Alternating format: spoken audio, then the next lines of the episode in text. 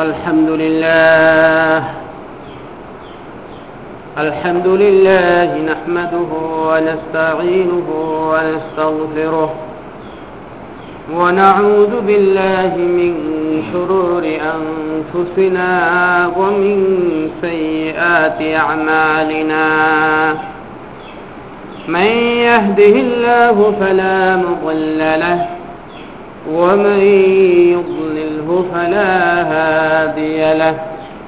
ونشهد أن لا إله إلا الله وحده لا شريك له.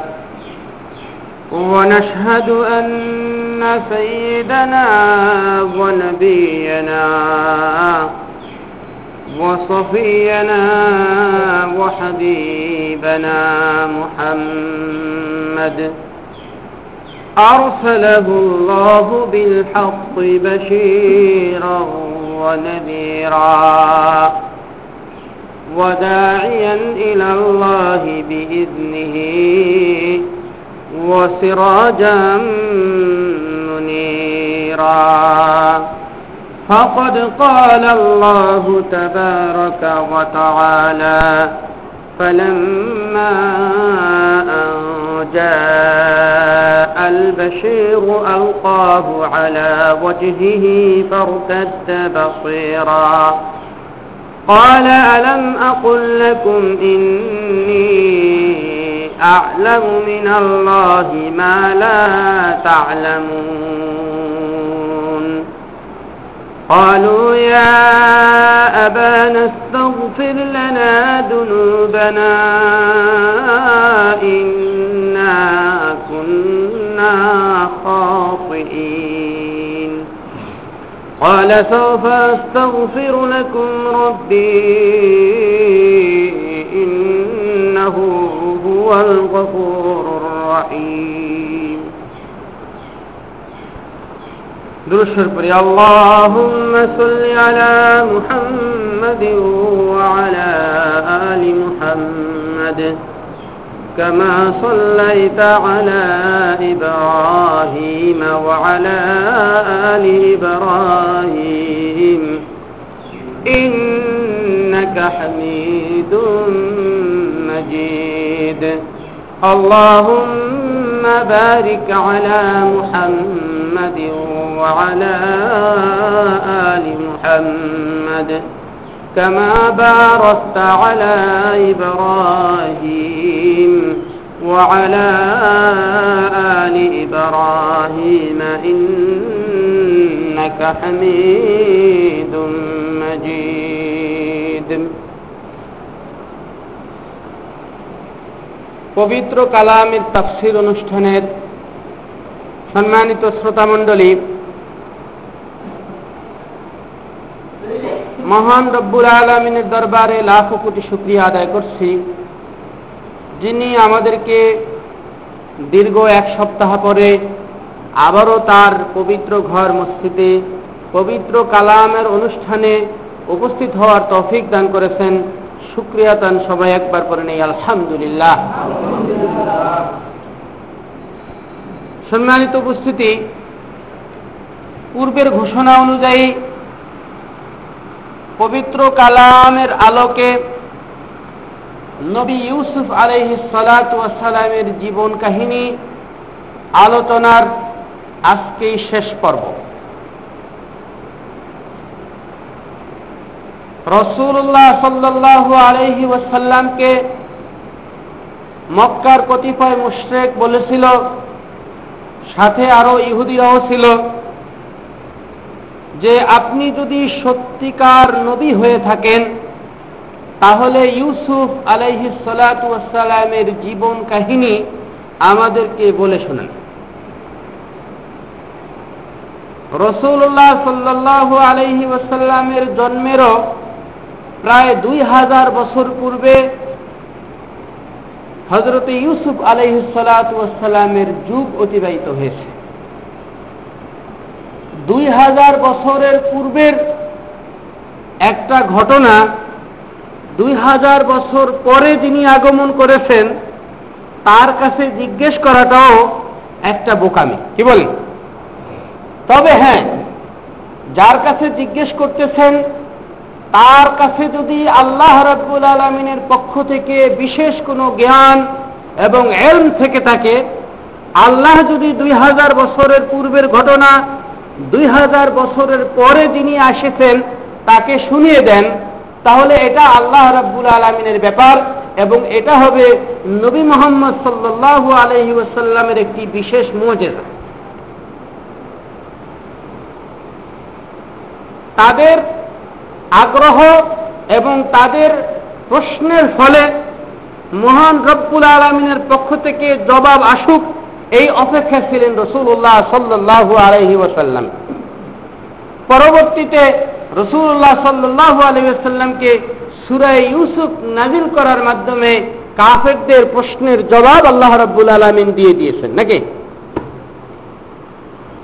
ইউসুফ আলহিসালামের জীবন কাহিনী এবং সেখান থেকে শিক্ষা গ্রহণ। আমরা পৌঁছেছিলাম ইউসুফ আলহিসালাম ভাইদেরকে বলেছিলেন, তোমরা আমার এই জামাটা নিয়ে যাও। জামাটা নিয়ে গিয়ে আমার বাবার চেহারার সাথে জামাটাকে লাগাও। চেহারার সাথে জামাটা স্পর্শ করো।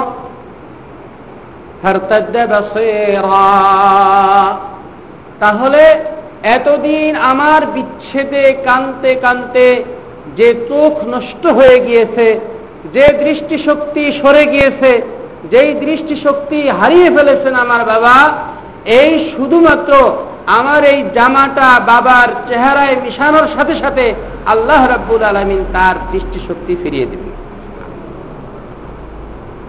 আল্লাহ বলতেছেন, ফালাম্মা আলকাহু আলা যখন সুসংবাদদাতা ইয়াকুব আলাইহিস সালাতু ওয়াস সালামের কাছে এসে তার চেহারার উপরে জামাটা নিক্ষেপ করলেন, সাথে সাথে ইউসুফ আলাইহিসালাম সাথে সাথে ইয়াকুব আলাইহিসালামের দৃষ্টিশক্তি আল্লাহর মেহরবানিতে পূর্বের অবস্থায় ঠিক হয়ে গেল। এতদিনের অন্ধ মানুষটা আজ শুধুমাত্র একটা জামার সোয়াপে তার অন্ধত্ব দূর হয়ে গিয়ে আল্লাহ রব্বুল আলমিনের বিশেষ রহমতে তিনি দৃষ্টিশক্তি ফিরে পেলেন। এক জামার কারণে হজরত ইয়াকুব আলহিসাল্লাম মনে ব্যথা পেলেন। আরেক জামার মাধ্যমে সেই ব্যথা দূর হয়ে গেল। কি বলেন? জামা কোনটার কারণে তার মনের ভিতরে ব্যথা লেগেছিল? রক্ত মাখা। রক্ত মাখা জামার মাধ্যমে ইয়াকুব নবীর ব্যথা শুরু হয়েছিল। সেই ব্যথা চলেছিল মোট চল্লিশ বছর পর্যন্ত। কত বছর পর্যন্ত? চল্লিশ বছর পর্যন্ত এক ব্যথায় কেটেছে। চল্লিশ বৎসর পরে ইয়াকুব নবীর আবার পূর্বের অবস্থা ফিরে এলো। তিনি তার দৃষ্টিশক্তি ফিরে পেলেন এবং হজরতে ইউসুফ আলি সালাতামের সাথে সাক্ষাতের জন্য তার মন কাঁদতে লাগল। আল্লাহ বলতেছেন, ইউসুফ, ইয়াকুব আলি সালাতামের ভাষা হল আলা আলম আলামু তা'লামুন। হে আমার সন্তানগণ, তার সন্তানের মধ্যে বড় ছেলে নাম ছিল ইয়াহুদা। বড় ছেলের নাম কি? ইয়াহুদা। আর ওনার নাম তো ইউসুফ। আর ওনার ছোট আরেকজন ভাই, তার নাম বিনিয়ামিন। কি নাম? বিনিয়ামিন। ওই যে সুসংবাদ সুসংবাদদাতা যিনি জামা এনে তার চেহারার সাথে লাগালেন, উনি হলেন কে? বড় ভাই ইয়াহুদা। বড় ভাই বলেন নাম কি? ইয়াহুদা। এবার সব ভাই একত্রিত, ইয়াকুব নবী বলতেছেন, আলামা কুল্লাকুম, আমি কি ইতিপূর্বে তোমাদেরকে বলিনি, ইন্নি আলামু মিনাল্লাহি মালা তালামুন আমি আল্লাহর পক্ষ থেকে যা জানি, তোমরা তা জানো না। আমি জানতাম এবং বলেছিলাম, আমার ছেলে ইউসুফ জীবিত আছে এবং একদিন আল্লাহ রব্বুল আলমিন আমার সাথে ইউসুফ আলাই সালাতামের সাক্ষাৎ ঘটাবেন। তাহলে চল্লিশ বছর পর্যন্ত বাবা অপেক্ষা করেছে, চল্লিশ বছর পরে এখন পর্যন্ত কিন্তু সাক্ষাৎ হয়নি। সামনে আসতেছে। আজকে বাবার সাথে সাক্ষাতের পালা শেষ হবে এবং সাথে সাথে ইউসুফ আলহিসালামের জীবন কাহিনী আমরা পবিত্র কালামের আলোকে শেষ করার চেষ্টা করব। এখন সবকিছু স্পষ্ট। ইতিপূর্বে ছেলেরা কি বলেছিল?